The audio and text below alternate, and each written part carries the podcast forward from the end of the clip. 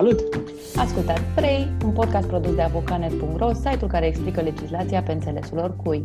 Gazdele voastre sunt Roxana Neagu și Alin Popescu, iar azi e luni, ziua în care ne uităm peste legislația de săptămâna trecută și povestim cele mai importante noutăți și cum vă afectează ele viața. Împreună avem 30 de ani de experiență în analiza legilor, așa că săptămânal veți găsi aici o explicație corectă despre toate acele măsuri legislative care modifică lucrurile așa cum le știați. Începem, nu? 3! 3! 3! 3. Bine ați revenit uh, la un nou episod din podcastul Avocanet numărul 3, în care încercăm să explicăm uh, toate noutățile legislative din uh, ultima săptămână. Da, e episodul 24, că eu asta încerc să țin minte. Știi, de la o vârstă încolo, măcar să știi în ce dată e și el câtele episod e. Uh, hai să spunem că e un episod care ar trebui să fie destul de lung, dar o să încercăm să-l scurtăm pentru că volumul de informații care apare este pare din ce în ce mai mare. Nu știu, mie cel puțin așa mi se pare. Da, păi uh, toamna e tot timpul efervescentă, plus că pregătim 2021, uh, nu? Adică cu reglementări, cu noutăți, tot așează lucruri Uh, de asta cred că aș vrea să facem astăzi, pentru că sunt foarte multe știri mici pe care noi le-am mai tot amintit în edițiile noastre anterioare. Uh, astăzi o să vorbim un pic mai detaliat despre cele mai importante știri. Uh, da, și cu vechime, nu? Că e uh-huh, uh-huh. un subiect foarte, foarte interesant pentru oameni și niște modificări la codul muncii pe care, prin care am vrea să trecem un pic mai, mai detaliat. Și de-aia și rugăm pe cei care ne ascultă sau ne privesc să ne spună dacă li se pare mai ok varianta asta, în sensul că 1, 2, 3 subiecte cât o să ni se pare de interes să le abordăm mai în amănunt, iar restul să trecem mai repede prin ele, doar ca să știm că s-au întâmplat, că există sau că urmează să existe cine știe ce reglementări noi. Și bineînțeles, dacă au ascultătorii noștri idei despre subiecte care, pe care le vor detaliate mai, mai mult, să, să ne scrie și vedem cum putem să, să facem și asta. Că poate perspectiva noastră e diferită de, de perspectiva lor. Bun, hai să începem cu începutul uh, vechimea pentru pensie, care mai nu se poate cumpăra, să spun așa simplist. Uh, până anul viitor poți să cumperi 6 ani de la intrarea în vigoare a noii legi a pensiilor, care cred că era la 1 septembrie, nu? Mă rog, la exact. începutul lunii septembrie anul viitor, 2021. Perioada asta nu mai e de 6 ani, e de 5 ani, de câte țin eu minte. Uh, și tu aici, hai să spunem că ai făcut o serie de uh, analize așa pe uh, mai multe mituri care există în momentul ăsta în piață în, privirea, în privința vechimii pentru pensie și a cumpărării ei, să spunem, da? Da, cumva e un pic uh, neclar mecanismul pentru că uh, dacă ți-aduce aminte acum câțiva ani, pe în 2018, am avut un mecanism similar, care funcționează uh-huh. pe alte principii comparativ cu ăsta pe care îl avem acum în vigoare.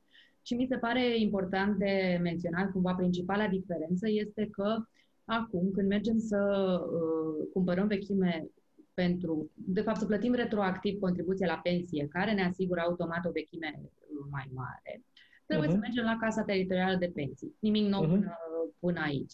Însă, uh-huh. în uh, mecanismul ăsta nou, uh, vom cumpăra vechime la pensie în baza uh, unui, unei cotizații minime, să zic așa, care se raportează tot timpul la salariul minim pe economie de la momentul în care se încheie contractul de asigurare. Da? Uh-huh. În celălalt mecanism, fac precizarea asta, Uh, exista ideea asta că trebuie să plătești uh, la valoarea și a contribuției și a salariului minim, care existau la momentul, în ca, la perioada la care tu voiai să, pe care tu voiai să o acoperi, da? Uh-huh. Deci, practic, dacă voiam să-mi acopăr o perioadă din, nu știu, 2015, trebuia să mă uit. Vedeam care e salariul minim atunci exact, și plăteam... Exact.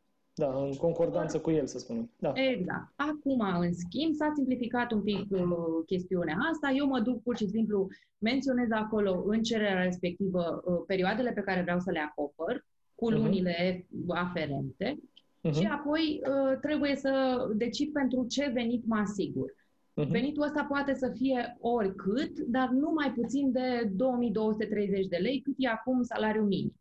Da? Minim brut, da? Minim brut, exact. Da. Și uh-huh. calculez la ăsta 25% și aia uh-huh. e practic uh, valoarea pe lună pe care eu trebuie să o plătesc pentru o lună suplimentară la... De fapt, nu o lună suplimentară, o lună acoperită față de ce uh-huh. aveam eu. Da? Și mulțești cu 72 și îți dă cât ar trebui să plătești pentru toate lunile din cei șase ani care Uh, exact. Dacă, spre exemplu, aș vrea să-mi acopăr fix 6 uh, ani, respectiv 72 de luni, o, o să trebuiască să plătesc, am calculat noi, vreo 40.000 de lei. Plățile astea se pot face într-o singură tranșă sau în mai multe tranșe. Uh-huh. La fel de bine, uh, pot să am mai multe contracte, adică nu mă uh-huh. obligă nimeni să stabilesc de acum, vreau să-mi acopăr tot șase ani, pot până la 31 august, uh-huh. cel târziu, să închei mai multe contracte succesive cu casa de pensii. Uite, mai mi-acopăr o lună, un an și așa mai departe, calculând cum vă, vă povesteam mai devreme. Uh-huh. Uh, dacă mi-aduc bine aminte, vorbim undeva de 557 uh, de lei, 558 de lei uh, pe fiecare lună pe care eu vreau să o acopăr, cu condiția să mi acopăr, să calculez totul, să raportez totul la salariu minim brut. Da? Dacă uh-huh, vreau uh-huh. perioade mai mari, deci o contribuție o să crească automat și ea. Uh-huh. Uh-huh. Uh, bun, hai să mergem prin partea asta de mituri, pentru că s-au tot rostogolit informații, mai fiecare interpretat cum a considerat uh, de cuvință și, spre exemplu, exista această idee că pot să-mi cumpăr uh, vechime și asta mă, asig- mă îmi permite să mă asigur, să ies mai repede la pensie. Ceea mhm. ce nu e adevărat. Cumva, ordonanța asta care prevede mecanismul stabilește clar că putem doar, să zic așa, să peticim perioade anterioare, da? Adică uh-huh. o lună de aici, o lună de acolo, n-am avut contract nu știu când, pot să fac retroactiv. chiar aveai un exemplu foarte interesant în direcția asta. Chiar ar ajuta, probabil, dacă nu trece cumva prin el, simplist așa. Da, uite, făcuse una dintre colegele noastre din redacție acest, acest exemplu de calcul și ne povestea așa, o persoană, să zicem, care pauză de contributivitate între 2015 și 2017 și mai are câteva luni lipsă în 2019, da? Uh-huh, uh-huh cum, când ne facem calculul, dacă am vrea să acoperim toate aceste perioade pentru care nu am plătit contribuție, e important ca adunate, deci însumate, ele să nu depășească șase ani. Da? Mhm, Ori, de 72 de luni, cumva. 72 da. de luni, da. Uh-huh. Doar atât putem să, să acoperim prin uh, mecanismul ăsta.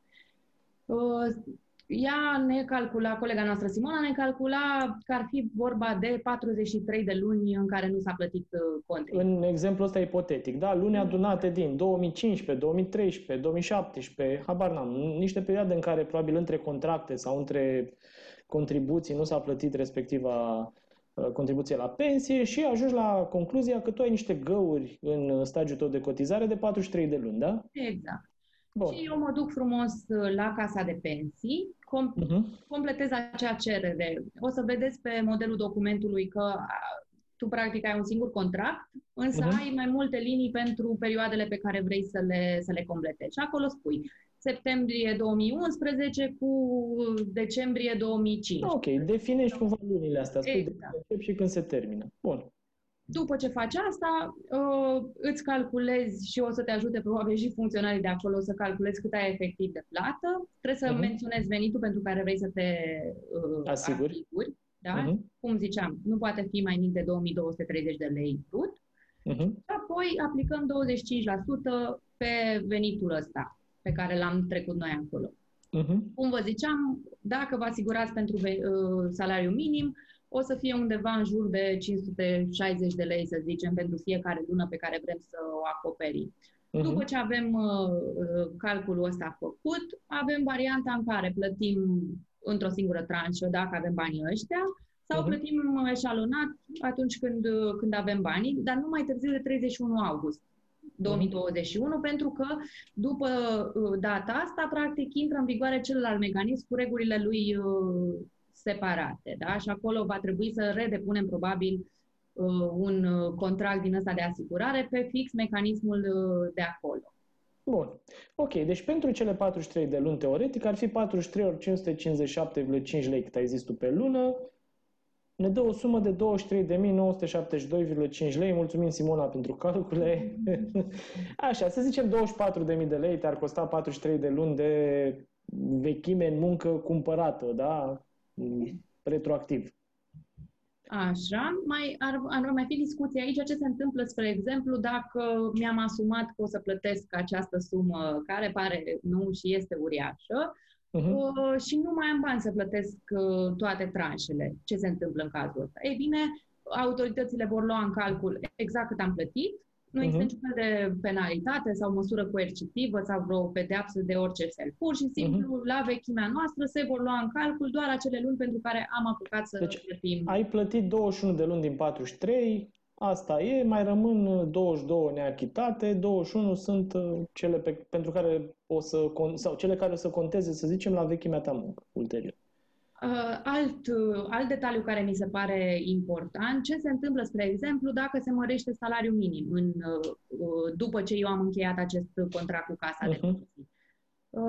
Sau dacă se schimbă cota de contribuție. Da? Acum avem 25%, ne putem trezi că de la 1 ianuarie o să crească la o altă valoare. Uh-huh. Ei bine, în cazul ăsta ar trebui să știți că nu, pentru contractele deja încheiate nu există niciun impact. Practic, eu mi-am asumat prin contractul ăla 25% din venitul pe care l-am, l-am agreat acolo. Nu uh-huh. se modifică absolut nimic, eu îmi plătesc în continuare în felul ăla. Pe de uh-huh. altă parte, dacă închei contracte ulterior acestor potențiale modificări, uh-huh. automat mă voi supune regulilor din momentul respectiv. E foarte uh-huh. important de ținut minte că Uh, tot timpul se calculează în funcție de datele pe care le avem la momentul semnării contractului de asigurare socială, respectiv uh, salariul minim obligatoriu. Și cota de contribuție, da. Cota de mhm. contribuție valabilă Bun. în Hai să mai punctăm un aspect, pentru că sunt sigur că mulți oameni s-ar putea să înțeleagă greșit toată, tot contextul acestei uh, reglementări. Mă face legea asta să ies mai repede la pensie? Nu, asta e, asta e primul și cel mai uh, dăunător mit. Cumva uh-huh. noi putem acoperi, exact cum ziceam apropo de peticit, uh-huh. putem acoperi perioade anterioare pentru care uh, nu s-a plătit contribuție, dar nu pot să plătesc cumva înainte, astfel încât să ies un pic mai repede la pensii. Deci uităm uh, chestiunea. De, cu alte cuvinte, pensia va avea în continuare de îndeplinit, sau ca să poți să ieși la pensie, vei avea în continuare de îndeplinit uh, acele condiții, printre care și stagiul minim de cotizare și așa mai departe, și vârsta minimă pentru a ieși la pensie. Da? Care vârsta minimă, într-adevăr, poate fi uh, scurtată doar în cazul uh, pensiei anticipate, da? Sau, da, aia vine cu niște penalizări pentru pensia exact. în sine. Da? Alea uh-huh. sunt total alte discuții.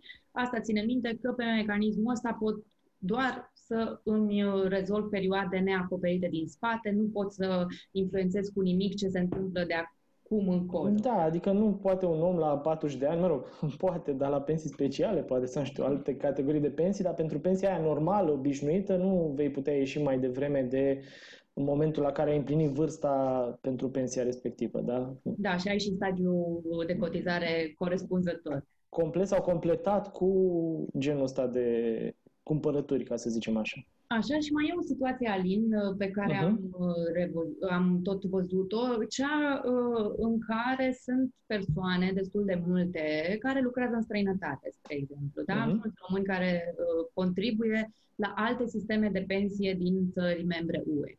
Ei, uh-huh. trebuie să știți că, inclusiv în cazul acestor persoane, se ia în calcul perioada, adică ori în orice sistem uh, de pensii dintr-un stat membru UE am făcut o contribuție, automat perioada aia se consideră acoperită. Eu nu pot să vin și în, și în România. Să o dublez cumva în România. Exact, da. și să plătesc uh-huh. separat uh, încă o dată pentru să contribuie. Bine, la... în cazul în care, și s-a întâmplat multor români chestia asta, în cazul în care totuși au lucrat la negru în străinătate în perioada aia, da. probabil că atunci vorbim de cumpărare de pensie în România, de cumpărarea asta a anilor de pensie, de cotizare, să zicem. Da? Încerc să simplific, dar nu mi iese că, până la urmă, cred că trebuie să spun da, ca în lege. Da, termeni cu care trebuie să jonglăm, nu avem cum să-i ocolim da, exact.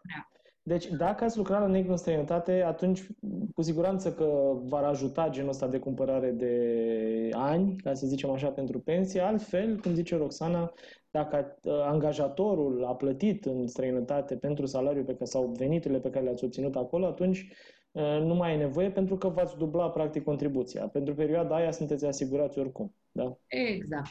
De asta se și face, dacă vă aduceți aminte, am tot scris uh, și căutați, chiar vă recomand să, să căutați articolele la noi pe site care vizează pensia internațională. Uh-huh. Atunci când trebuie să, trebuie să ieșim la pensie, ne adunăm toate stagiile de cotizare din orice stat membru și uh, facem uh, solicitarea, da? Pentru uh-huh. că ele toate participă la stagiul nostru complet de, de cotizare. Ele sunt luate în calcul. Uh-huh. Bun, și hai să vedem, mai e o prevedere aici, în privința reconstituirii vechimii muncă, da? Vrei să mai zici ceva legat nu. de cumpărarea... Cred că am, am atins așa, îi invit pe ascultători dacă mai sunt și alte întrebări sau, eu știu, neclarități, să ne dea un e-mail sau să ne lase un comentariu și vedem uh, dacă n-am răspuns deja. Da, și, și să-i mulțumim Simonei pentru calcule și pentru unele dintre articole, că na, a fost uh, de muncă acolo. Același act normativ uh, mai prevede și altceva, pe lângă lucrurile pe care le-a povestit Roxana, respectiv faptul că reconstituirea în vechim, vechimii muncă pentru pensionare se poate face și în baza cărților de muncă scanate de casele de pensii. Dacă vă aduceți aminte, cred că la începutul anilor, sau sfârșitul anului 2000, nu mai știu exact, până prin 2010-2012, s-au scanat uh, cărțile de muncă și respectivele cărți de muncă au devenit uh, na, oamenii le-au ținut acasă, dar nu mai sunt folosite acum, acum există un alt sistem. E, uh, în momentul ăsta, actul vine și spune că reconstituirea vechimii muncă se poate face și pe baza cărților de muncă scanate, dacă documentele respective au fost distruse sau pierdute. Cu alte cuvinte, este important să definim Uh, genul ăsta de situație, am avut o adeverință care atesta cât am uh, muncit, dacă am pierdut respectiva adeverință sau, ca să zic așa, am pierdut actele care atestau vechimea mea muncă, mă pot duce și la uh, Casa de Pensii Roxana sau unde există da, scanate da. astea, da, și să cer acolo, să fac o cerere prin care să mi se pună la dispoziție vechimea, așa cum era ea înregistrată în carte de muncă scanată de acea casă de pensii, acum câți ani s-a întâmplat asta, 10 ani sau da, uh, cumva modificarea apare pentru că odată cu apariția celebrului revisal, toate informațiile astea sunt într-adevăr cuprinse în acest registru electronic de evidență a tuturor salariaților, ori înainte de apariția revisalului, uh, toate informațiile astea erau scriptic trecute în carnetele de muncă, ale uh-huh. cele celebre cărți de muncă pe care le, le cunosc uh-huh. mai toți ascultătorii. Um, au fost diferite apeluri, uh, cumva li s-au cerut oamenilor să ducă uh, carnetele astea de muncă la scanat, la casele de pensii, pentru ca acestea să constituie o arhivă electronică a documentelor, tocmai să existe informațiile astea undeva. Uh-huh. Se pare că sunt încă cărți de muncă care nu au ajuns la la titulari, știi, și cumva au fost păstrate ba de angajator sau s-au pierdut sau s-au rătăcit uh-huh. și atunci uh, cumva apare reglementarea asta care uh, dă voie caselor de pensii să uh, informeze oamenii legat de, de stagiile astea de, de cotizare uh-huh. pe baza informațiilor pe care le dețin ele din carnetele de muncă deja scanate. Uh-huh. Uh-huh. Bun. Hai să lăsăm pensiile. Că... Dar să vorbim în continuare tot de angajați și angajatori, că e un subiect interesant și sunt foarte multe noutăți în direcția asta, mai ales că sâmbătă, sâmbătă care a trecut, Codul muncii tocmai ce a fost modificat și noutățile sunt deja în vigoare. Să vă povestim acum despre mai multe dintre noutățile astea. Uh, Printre altele, documentul vizează modificări privind încheierea și modificarea contractelor de muncă, cercetarea disciplinară, concilierea conflictelor uh, de muncă, dar face referire și la modul în care va trebui organizată activitatea de HR a angajatorilor. Și o să vedeți că s-a produs așa o destul de mare efervescență, mai ales în, jurul, în rândul contabililor sau oamenilor care se ocupau până acum de tot ce ținea de HR-ul companiilor pentru că s-au trezit peste noapte că au nevoie sau cred unii dintre ei că au nevoie de un atestat că sunt experți în legislația muncii. Vă povestește Roxana mai multe că știe. Da. Uh, Cumva, noi am mai amintit de modificările astea la codul muncii, am vorbit uh, și în episoadele trecute. Ce voiam eu să rețină oamenii uh, din perspectiva salariatului? Sunt niște drepturi noi, să le zicem așa, Respectiv, salariații pot fi asistați de specialiști în legislația muncii la încheierea sau modificarea unui contract de muncă. Da, e bine să, să știți că puteți să fiți însoțiți de un avocat, de un expert în legislația muncii, poate de către un mediator uh-huh. sau de un reprezentant al sindicatului, da, care să se uite și el pe documentul pe care îl semnați și să vă ofere asistență. Uh-huh. Apoi, puteți apela la un expert în legislația muncii sau la un mediator inclusiv în timpul cercetării disciplinare. Da? Uh-huh, Acum uh-huh. era o, o procedură, să zicem, uh, la care puteau participa doar anumite categorii de, de specialiști. Acum se adaugă și acest expert în legislația muncii sau mediatorul.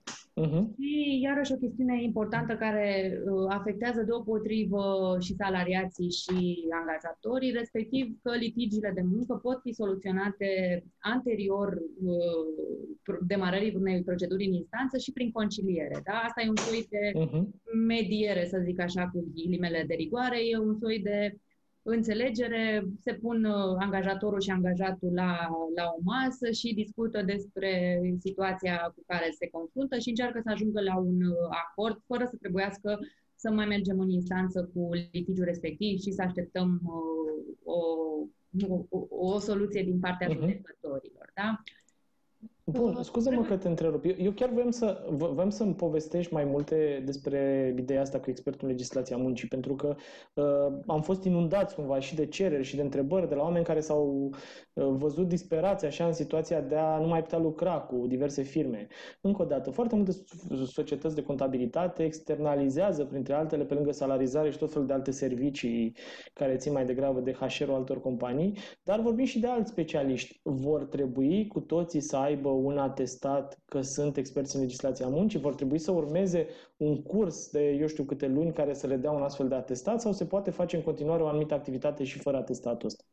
Mm, discuția e cumva împărțită. Dacă ne referim la firmele de contabilitate, spre exemplu, uh, CECAR, spre exemplu, care este organismul profesional al, experți, al experților contabili, da, cel care uh-huh. reprezintă această profesie, uh, au dat ieri, cred, un comunicat ieri, da. foarte uh-huh. clar în care menționează că sunt anumite activități uh, astea de, pers- de salarizare, spre exemplu, pe uh-huh. care ei le pot face fără să fie nevoie de alte... Această alte hârtie. Uh-huh. Exact. Pentru că expertul contabil are competența profesională și legală să se ocupe de operațiunile astea. Uh-huh. E o reglementare mai veche, din 1994, o ordonanță de urgență, și cumva ea le permite lor să calculeze state de plată, să, nu știu, completeze concedii medicale sau mhm. alte uh-huh. lucruri de, de felul ăsta, să țină, să facă revisalul sau alte activități de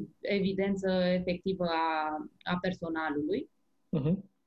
Discuția este pentru firmele mai degrabă de HR, da? care ca să poată Uh, ca să poată presta activități uh, de tipul acesta sau altele care țin de încheierea contractelor, spre exemplu, de modificarea lor, de uh, cercetări disciplinare sau alte chestiuni care intervin în zona dreptului muncii, uh-huh. atunci este nevoie ca în compania respectivă să existe această profesie atestat. de uh-huh. exact, expert în uh, legislația. Ha, hai să spunem mai mult despre cursul ăsta, că până la urmă vorbim de un standard ocupațional care e aprobat de Autoritatea Națională pentru Calificări, se cheamă expert, cum ziceai tu, expert în legislația muncii. Ca să poți să obții acest atestat, ai nevoie să parcurgi un curs. Durata cursului e de minim 180 de ore. Uh, cumva asta se împarte pe săptămâni și așa, eu cred că durează cel puțin 3 luni, dacă nu 6 luni. Uh, împărțite aceste 180 de ore în 60 de ore de pregătire teoretică și 120 de ore de pregătire practică.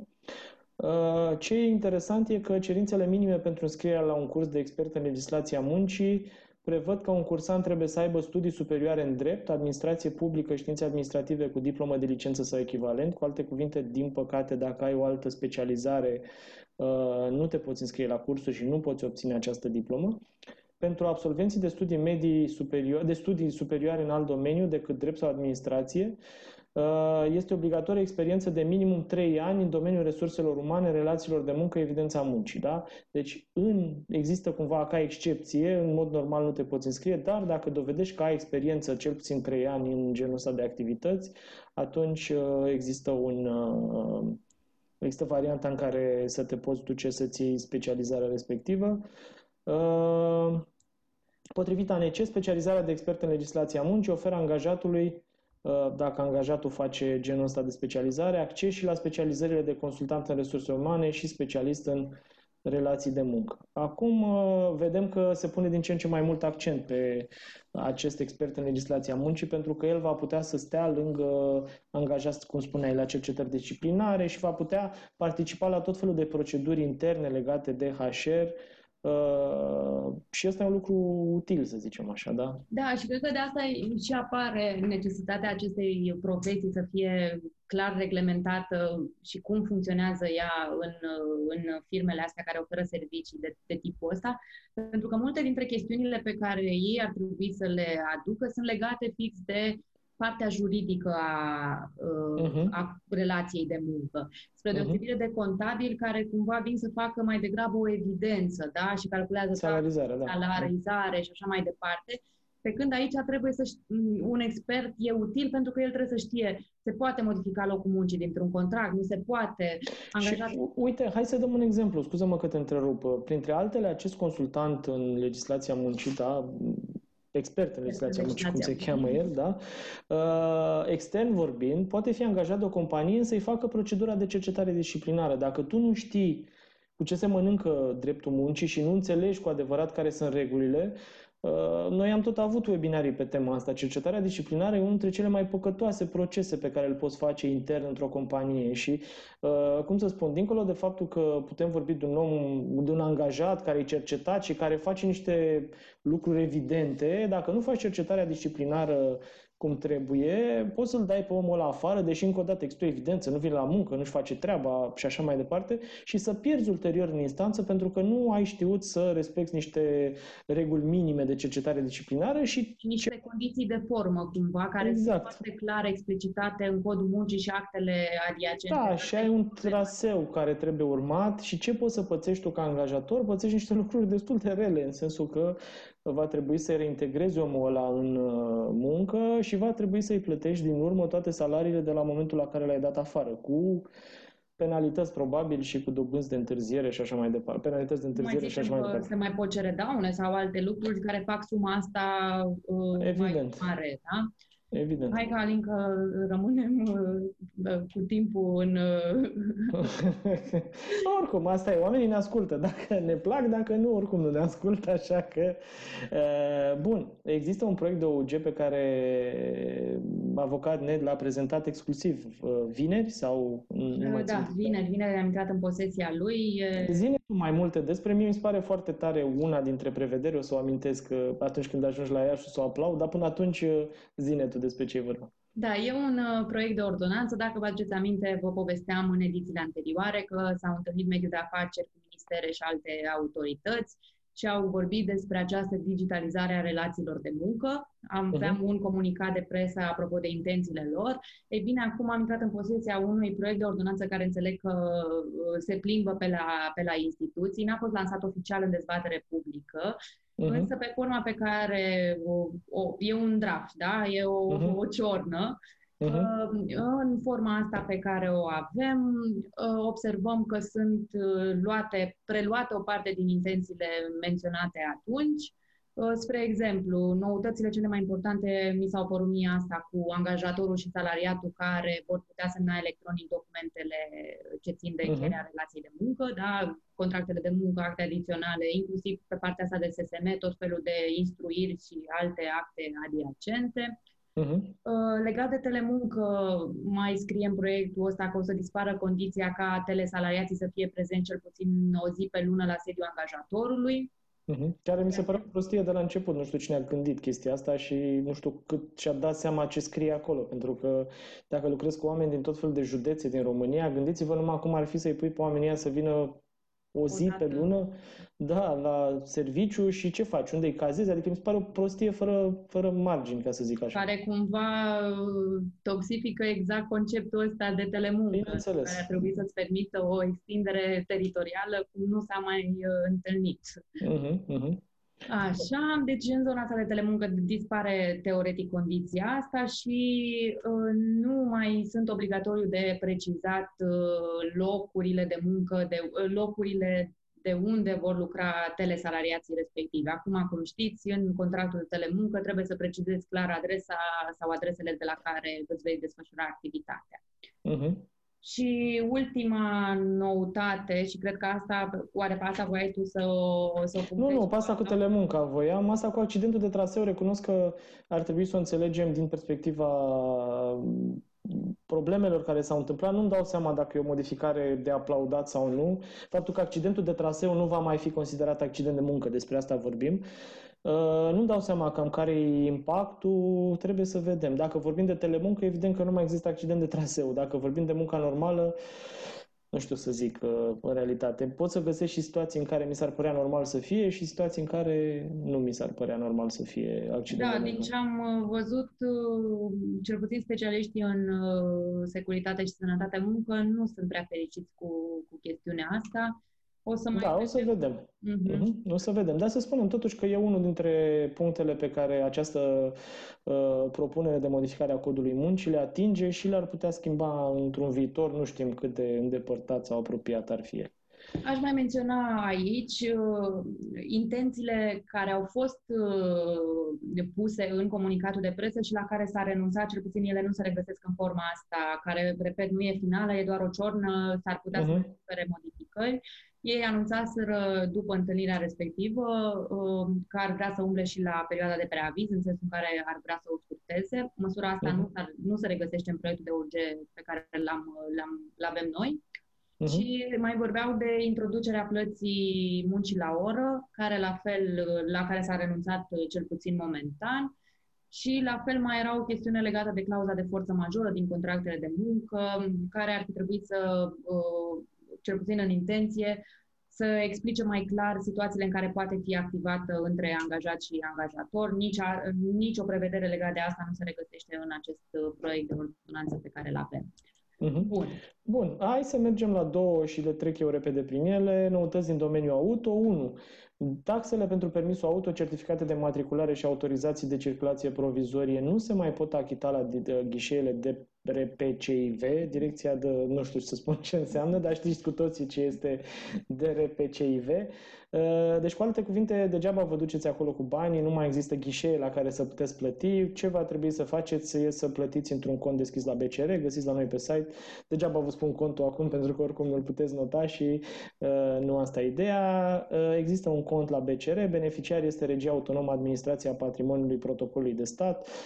Acolo se plătește și cu chitanța respectivă puteți să mergeți la DRPCIV să vă depuneți uh, documentația pentru uh, permis auto, certificat de matriculare sau autorizații de uh, circulație provizorie. E foarte interesant însă că ghișeele de plăți rămân deschise pentru alte tipuri de operațiuni. Deci sunt astea trei pe care nu le mai putem plăti acolo, însă putem plăti la DRPCIV, de exemplu, taxele pentru confecționarea plăcilor de da, matriculare. Eu m-aș fi așteptat să ne spună că putem plăti la ghișeul.ro, poate genul ăsta de taxe și nu la un cont deschis la BCR, că iar mi se pare puțin stupid. Uh, și că ghișele rămân în continuare uh, deschise, iar mi se pare stupid, în măsura în care sunt deschise, de ce nu acceptă de toate, dar uh, uite și asta, îmi venea să spun uh, asta e, dar nu e asta e, pentru că vorbim până la urmă de o țară care trebuie să fie funcțională și niște oameni care să facă niște lucruri explicate altora, nu doar așa să ne spună de mâine mergeți la BCR, care, apropo, BCR în orașul nu știu care, s-ar putea să fie în partea altă orașului, știi? Uh, hai să mai spunem și că reducerea vârstei de la care e posibilă examinarea celor ce vor să devină șoferi profesioniști, tocmai ce a fost adoptată de guvern. Există uh, un uh, proiect de lege în direcția asta, nu cred că a fost publicat încă monitor oficial. Nu, uh, pentru că el merge, fiind adoptat de guvern, el merge acum în Parlament ah, pentru okay, bun. Pro- da? procesul legislativ uzual. Uh, permisul ăsta de conducere pentru vehicule C, deci știți acele categorii de la permisele de conducere, A, B, C și așa mai departe, pentru uh, categoriile C și CE se eliberează de la vârsta de 18 ani, așa cum scrie în acest proiect. De asemenea, pentru aceia care vor să devină șoferi în categoria D și DE, Vârsta mai nouă este de 21 de ani și nu 24 de ani uh, cum era până acum. Prin urmare, în momentul în care o să apară acest proiect, teoretic uh, vor putea să devină oamenii șoferi profesioniști la o vârstă mai fragedă decât uh, se întâmpla până acum. Și hai să trecem la bine de știut, aici erau mai multe lucruri. Da, tot așa, trecem prin ele, sunt știri importante, dar care nu au nevoie de clarificări foarte, foarte mari. Spre exemplu, de luna viitoare, cardul de sănătate redevine obligatoriu, cu excepția consultațiilor care se fac online la distanță, da? Uh-huh. Vă readuc aminte că a fost o perioadă în care el nu a, nu a operat, nu mai era nevoie să-l prezentăm. Ori uh-huh. acum sau ne întoarcem la regulile, la practicile usuale. Uh-huh. Apoi, mi s-a mai părut uh, interesant apropo de cum aplică instituțiile legea.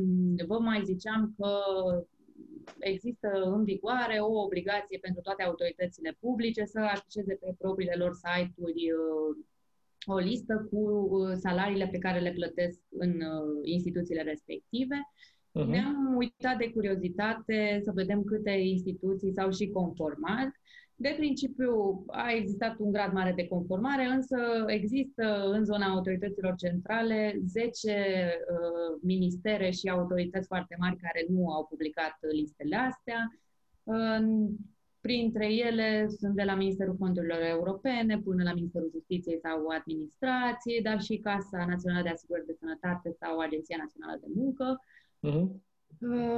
Mi s-a părut important așa de știut, uh, apropo de câte reguli avem și noi de respectat în privat uh, și câte au și ei de respectat și câți dintre ei o și fac. O și fac, da. Bun. Da? Uh, în zona de studenți, dacă ne zici tu, Alin, că au fost două modificări chiar de, din ultimele zile. Da, uite, asta o să încep cu a doua, ca să zic așa. Noi reguli în căminele studențești, camerele locuite doar de două persoane sau studenți din aceeași grupă, pentru evitarea aglomerării și acces prin rotație în spații comune.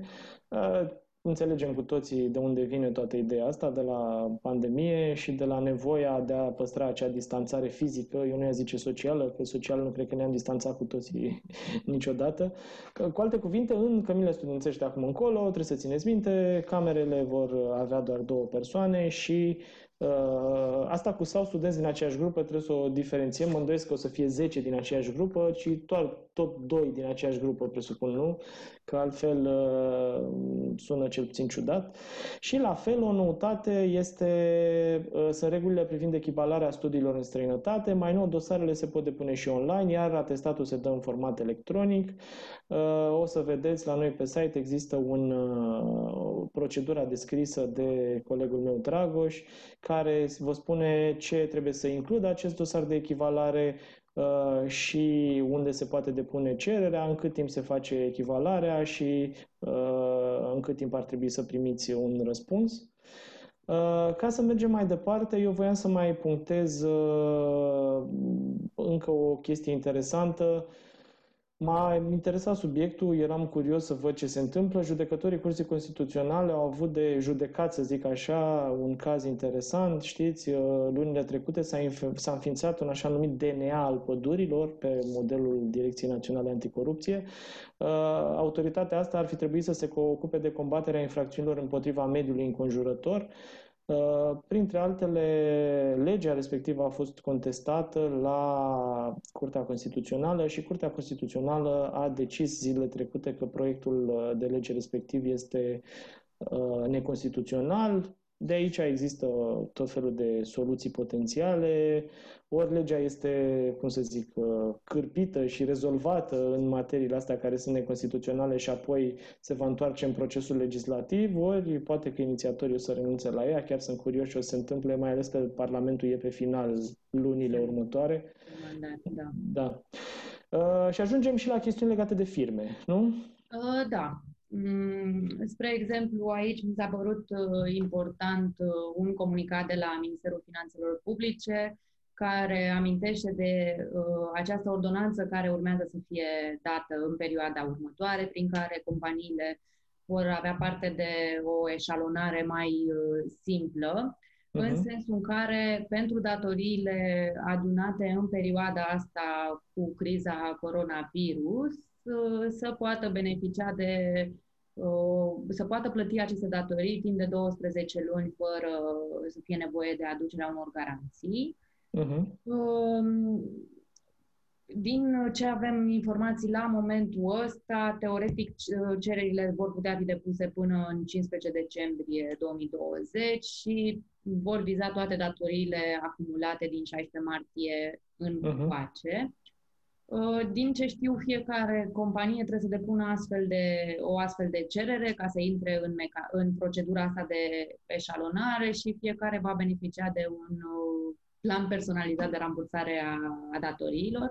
Așteptăm uh-huh. ordonanța ca să vedem mai multe uh, măsuri efective și exact condițiile de, de aplicare, că probabil vor fi chestiuni acolo, dar intenția a fost odată anunțată de Ministrul Finanțelor cu câteva zile în urmă, după aia au venit și cu un comunicat de presă care să detalieze subiectul, deci cumva există o intenție clară să, să se dea această ordonanță de urgență.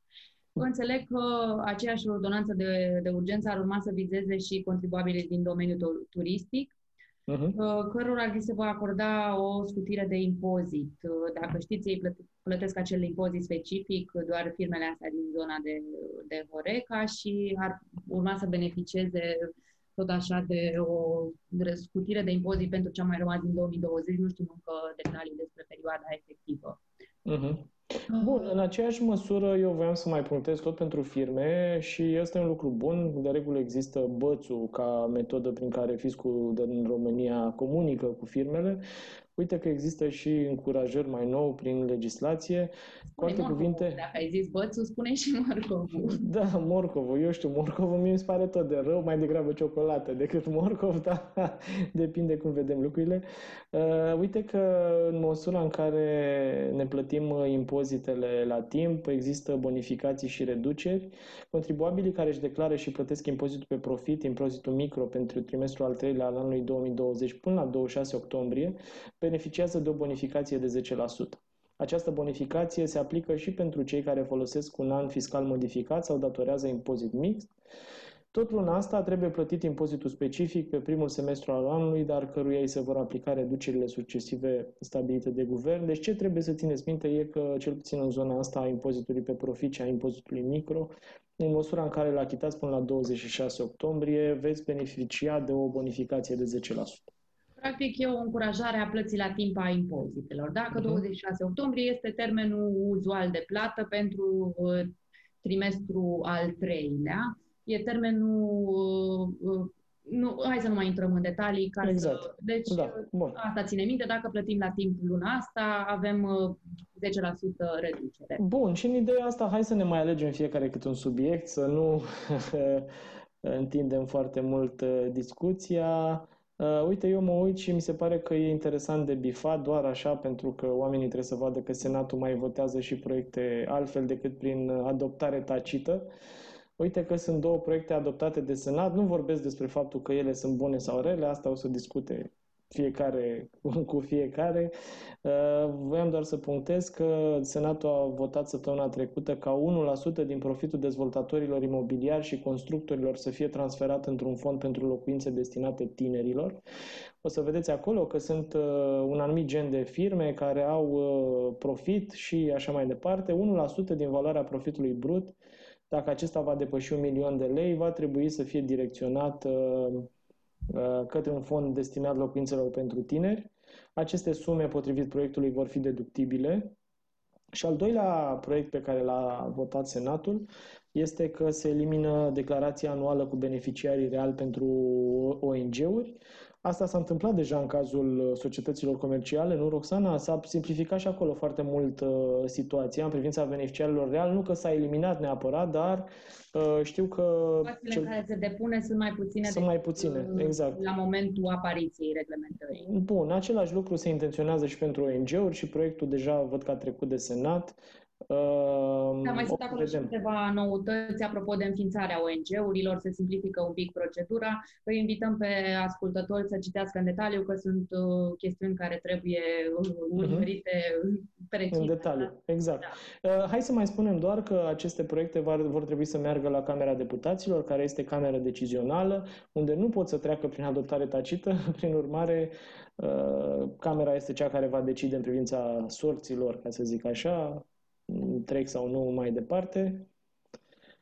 Uh, păi și ca să închei și eu totuși într-o notă constructivă, aș semnala pentru ascultătorii noștri care se ocupă de business-uri apariția acestui raport pe aplicarea GDPR, care este uh-huh. emis de Autoritatea Națională de Protecție a Datelor. Uh, e raportul de activitate practic pe anul trecut, O să uh-huh. găsiți acolo tot felul de informații uh, utile și mi se pare important să vă uitați pe el pentru că Uh, autoritatea ia diverse zone de aplicare a regulamentului și dă niște clarificări oficiale pe, pe subiectele respective. Și e foarte important să vedeți cum se, cum se raportează autoritatea la, nu știu, monitorizarea angajaților, la ce facem cu datele când recrutăm oameni, cu datele candidaților uh-huh. și alte lucruri de, de felul ăsta. De acolo mai puteți spicui informații despre ce tipuri de amenzi au fost date, cum au interpretat, cum a interpretat autoritatea anumite chestiuni făcute sau operațiuni pe care le-au făcut uh, anumite entități economice. Uh-huh. Cumva să întoarceți informația în favoarea voastră și să obțineți de acolo niște uh, chestiuni oficiale de la autoritate, să știți în cazuri similare cum o să se raporteze autoritatea la, la lucrurile respective. Deci este un, un raport pe zona de date personale găsit pe site-ul ANSPDCP. Da? da, sau dataprotection.ro e site-ul, dar da. Uh, uh ANSPDCP este uh, numele autoritate. Da. Exact. Uh, păi uh, cam asta a fost astăzi. Ne-am mișcat destul de repede. Deci exact. Exact, ne auzim săptămâna viitoare, tot marți, cu episodul 25, o mică aniversare, să zicem așa, uh, jumătate de an aproape de când uh, facem podcastul ăsta și sperăm ca în jumătatea cealaltă de an să venim cu subiecte din ce în ce mai bune și uh, Cam atât. păi noi o să venim cu ce subiecte ne furnizează autoritățile, nu e ca Păi tocmai, era, era așa gândire asertivă sau cum îi zice, da. Ah, wishful thinking, am înțeles. Da, da, da, am, am înțeles. înțeles. Da. Uh, Mulțumim! Vă mulțumim pentru că ne-ați ascultat. Vă așteptăm pe toate platformele de podcasting să ne dați un uh, subscribe, da? Ca să uh-huh. vă anunțăm de fiecare dată când am publicat un uh, episod nou. Am fost și live pe Facebook cu acest uh, episod. Noi am fost Alin și Roxana. Vă mulțumim pentru atenție și vă dorim o zi bună. La revedere! Vă mulțumim pentru atenție și ne reauzim luna viitoare cu un nou episod. Ne găsiți pe Spotify, Google și Apple, iar dacă vă abonați la podcast, veți fi primii care află când am publicat un episod nou. Vă dorim o zi frumoasă, în speranța că mai ușoară tocmai v-am făcut-o noi. Pe luni! zi frumoasă!